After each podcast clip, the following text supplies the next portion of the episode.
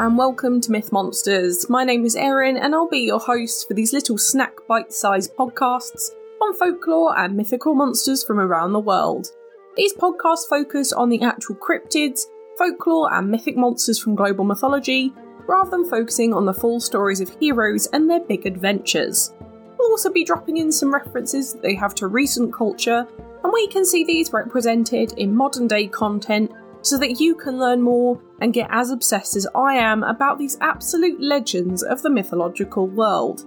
Now, for the first time in ages, we're heading to something a little different this week, and we are looking at a religion based monster, one that actually you might not know very much about. This week, we are looking at the earthly Nephilim. If you know what these are, golden stars for you, it's definitely an oldie and a goldie, but if not, no bother, obviously, I'm going to tell you about them now. The Nephilim are the children of both angels and either demons or mortal men. Either way, they are half breeds of angels and another race of humanoid thing. They were mortal, even though descended from angels, and only lived for 120 years, although that doesn't actually sound like that short a time when you think about it. There's a really good description of them actually pre written in Genesis chapter 6, verses 1 to 4, which is When human beings began to increase in number on the earth and daughters were born to them, the sons of God saw that the daughters of humans were beautiful, and they married any of them they choose. Then the Lord said, My spirit will not contend with humans forever, for they are mortal, their days will be a 120 years. The Nephilim were on the earth in those days, and also afterward, when the sons of gods went to the daughters of humans and had children by them. They were the heroes of old, men of renown. It's kind of implied within this quote that it was only male angels who mated with the human women, but it could actually be any nature of couple with an angel that could produce a Nephilim. But they could be drastically different in their appearance and abilities depending on their family tree. Nephilim were considered abominations or mutants, and angels were strictly forbidden by the laws of heaven to mate with humans. In some tellings, though, Nephilim and their celestial parents were tracked down and were executed by God Himself. The lucky ones, anyway, if successful, the angel and human combo would produce a giant. It's said that they were the height of cedar trees, which can grow up to be about 120 feet, so they are pretty big. Alongside this, they have powerful abilities such as immunity, invulnerability, healing, resurrection, telekinesis, telepathy, teleportation, and alongside the traditional super strength, hearing, senses, and all that jazz. There's actually another really good description from the Hebrew Bible in Genesis again that says, They spread among the Israelites a bad report about the land they had explored they said, The land we explored devours those living in it. All the people we saw there are of giant size. We saw the Nephilim there. We seemed like grasshoppers in our own eyes, and we looked the same to them. Now, there were technically four different types of these giants the Anakites, the Emites, the Amorites, and the Rephites. All of these were monstrous and feared throughout the regions of Canaan, which was an ancient Semitic kingdom all around where Israel, Palestine, Jordan, Syria, Lebanon, and Turkey sit now, or it was previously considered Mesopotamia, including Babylon, and they were all considered giants, but depending on their clan, so to say, they would differ in height and aggression towards their neighbouring civilizations. It's actually believed that modern people around this area are descendants to these mighty giants, Although I don't know many Turkish or Israeli people who are ridiculously tall, but I just might have a very selective friend group, who knows? Really fun fact though is that some of these older cultures believe that these old heroes, as they were described, they were any ancient heroes such as Gilgamesh, Achilles, Heracles, which is a pretty fun concept as they were considered almost demigods within the Bible as Nephilim, but these were demigods within mythologies from these different regions. So I think this one's really cool at least.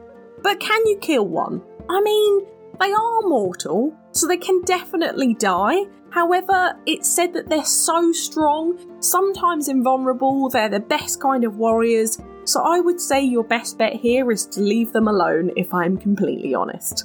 In other adaptations, though, they can also be the offspring of angels and demons, or demons and men. There's not really a set thing that says this is an angel child. They are still gigantic, but they are also considered extremely beautiful, strong, incredible warriors with increased strength, intelligence, and even the ability to become sorcerers. They were really the epitome of fallen angels in the most traditional sense, with immense powers and beauty, but stuck on the earth as mortals and with mortals. This actually leads us really nicely onto etymology, as this is where these two definitions really come from. The word Nephilim wasn't actually figured out until the 1900s, where it was determined to mean giants. However, before this, it was believed that Nephilim was close to the Hebrew word root nephal, which means to fall, so people assumed it meant fallen and linked it to those angels. However, there are a few translations, such as those that cause others to fall down, ones who have fallen, the fallen ones, or ones falling upon their enemies. So there are quite a few, which is why I guess their description is a little hazy from time to time. Nephilims were first introduced in the book of Genesis, which is known as the Old Testament or the first book of the Torah, it's ancient, so I cannot give you a date. People started believing in it. Uh, I don't know when it was written. I can't give you any of that. But we do know it's super old.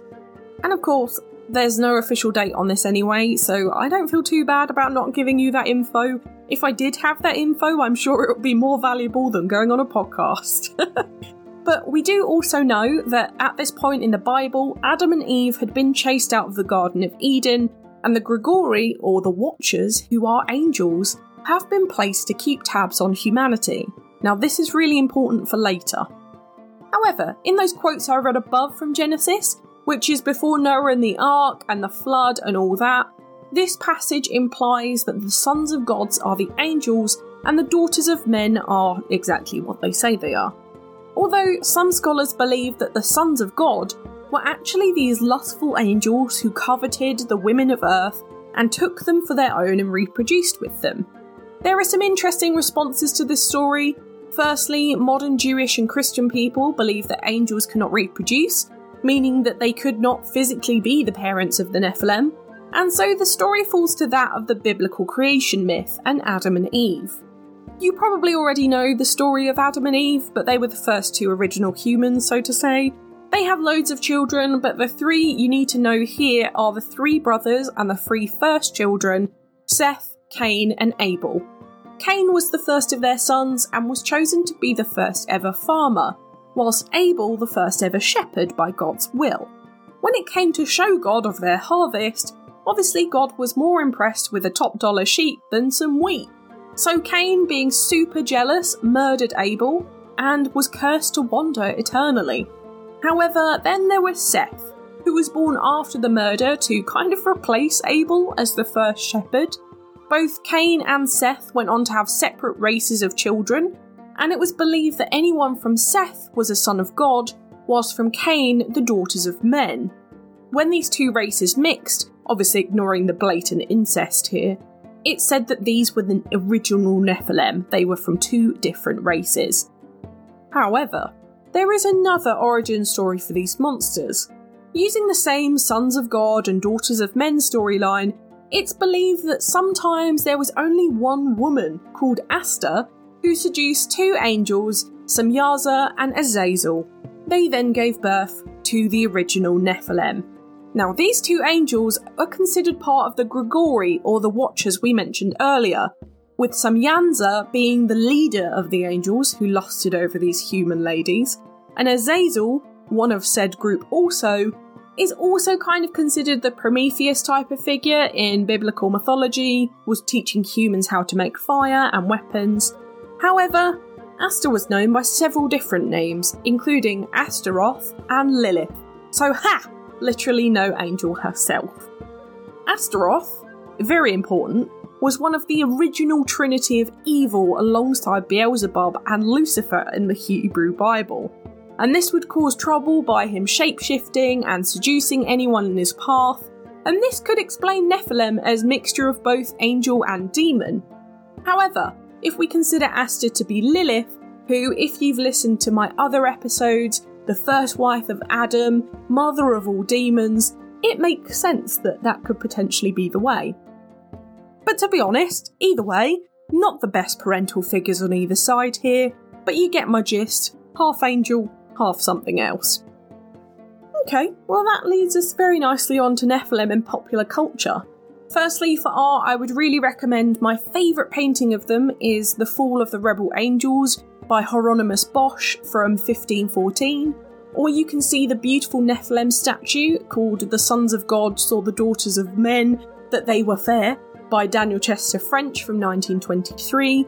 And actually, that's the same guy who made the very famous Lincoln statue at the memorial in Washington, D.C. So it's an amazing piece of art. In movies, we have very few, unfortunately, but we have Prophecy, Noah, The Devil's Advocate, City of Bones, and The Devil's Tomb. For TV, we have X Files, Supernatural, Hex, Shadowhunters, Lucifer, Wynonna Earp, Buffy the Vampire Slayer, and Fallen. A lot of our original spooky stuff on there. But in video games, we actually have the most, as per usual with this kind of topic such as Devil May Cry, Champions Online, Darksiders, Assassin's Creed, Tomb Raider Angel of Darkness, Exile, Avernum, Xenosaga, Payday 2, Guild Wars Factions, El Shaddai, Disciples Liberation, Drowned God, Elsword, Dominions, and Shin Megami Tensei 4 Apocalypse. Although, I need to take a minute to talk about my absolute favourite game in this, and that is Diablo, where you actually play as a Nephilim, and they are named as Nephilim as well. Now, in this one, you play as Demon Angel Hybrid, who are badass demon butt kicking warriors, very much the Lords of Hell as expected with Diablo. It is probably one of my favourite games of all time, and I have the fondest memories of playing D2 with my dad back in the 90s, so this will always be very close to my heart. I would really recommend getting your hands on Diablo 2 Resurrected or Diablo 3. Diablo 4 is apparently coming, but we don't know when. So, honestly, if you're into dungeon crawling stuff, have a look at Diablo 2. For books now, I would recommend a Field Guide to Demons, Fairies, Fallen Angels, and Other Subversive Spirits by Carol and Dinah Mack. It's a really great summarised version of all the demons and angels and hybrids in between, or for a more visual kind of thing, you've got Pandemonium by Ed Simon. It's a really great one for demonology with gorgeous illustrations. I have recommended both of these two before, but it's because they're just awesome books. Now it's time for Do I Think They Existed? I'm gonna say probably not for this one, as I'm not a believer of any religion in which angels exist or are a thing. So it makes it a bit tricky with less of a clear answer, as religion is quite black and white, and especially with these kind of religions, if you don't believe in it, it's very tricky to kind of put that into a physical representation. So if you believe in angels, though, you know, that's not too far off, so I understand if you do. When I asked my sister this same question, she flat out said with no hesitation, Yeah, because some people are too nice. And I get that. But I do think the almighty human slash angel hybrid warriors is probably a bit far fetched for that. But although, shout out to my mum for being pretty close, she's a good angel slash demon hybrid sometimes. I hope she didn't listen to this. If she did, I am very sorry. But what do you think? Did Nephilim roam the earth? Let me know on Twitter. I'd love to hear what you think. I have been so excited to do this one because of my lifelong love of Diablo, so, this one was really fun to cover, and as you'll know if you listen to this podcast a lot, I tend to shy away from these kind of monsters as they're a little too ingrained in religion that's currently going. But this one was just enough for me to not really get too into it. So I'm really glad it was something we could cover, and I'm really excited to cover more religious monsters from different religions and cultures in the future. So don't panic if you're not represented by Abrahamic religions. I've got you later on. Just, I have so many monsters to cover that I'm trying to space them out. Next week, though, we're not really leaving the Nephilim behind, and we're heading back over to the UK where we're looking at one of our favourite animated monsters, Ogres. Get out of my swamp next Thursday to find out how Shrek got into the UK in the first place and how they relate to this week's episode. How mysterious. For now, though, thank you so much for listening. It's been an absolute pleasure. If you enjoyed this podcast, please give it a rating on the service you are listening on. I've got the Twitter for any questions or suggestions on what monsters to cover next, and I'd really love to hear from you. The social media handles for TikTok, YouTube, and Instagram are Myth Monsters Podcast, and the Twitter is Myth Monsters Pod. But all of our content can always be found at mythmonsters.co.uk, and you can find us on Good Pods and Patreon if you want to help me fund the podcast too. Come join the fun, share this with your pals, they might love me as much as you do. But for now, stay spooky, and I'll see you later, babes.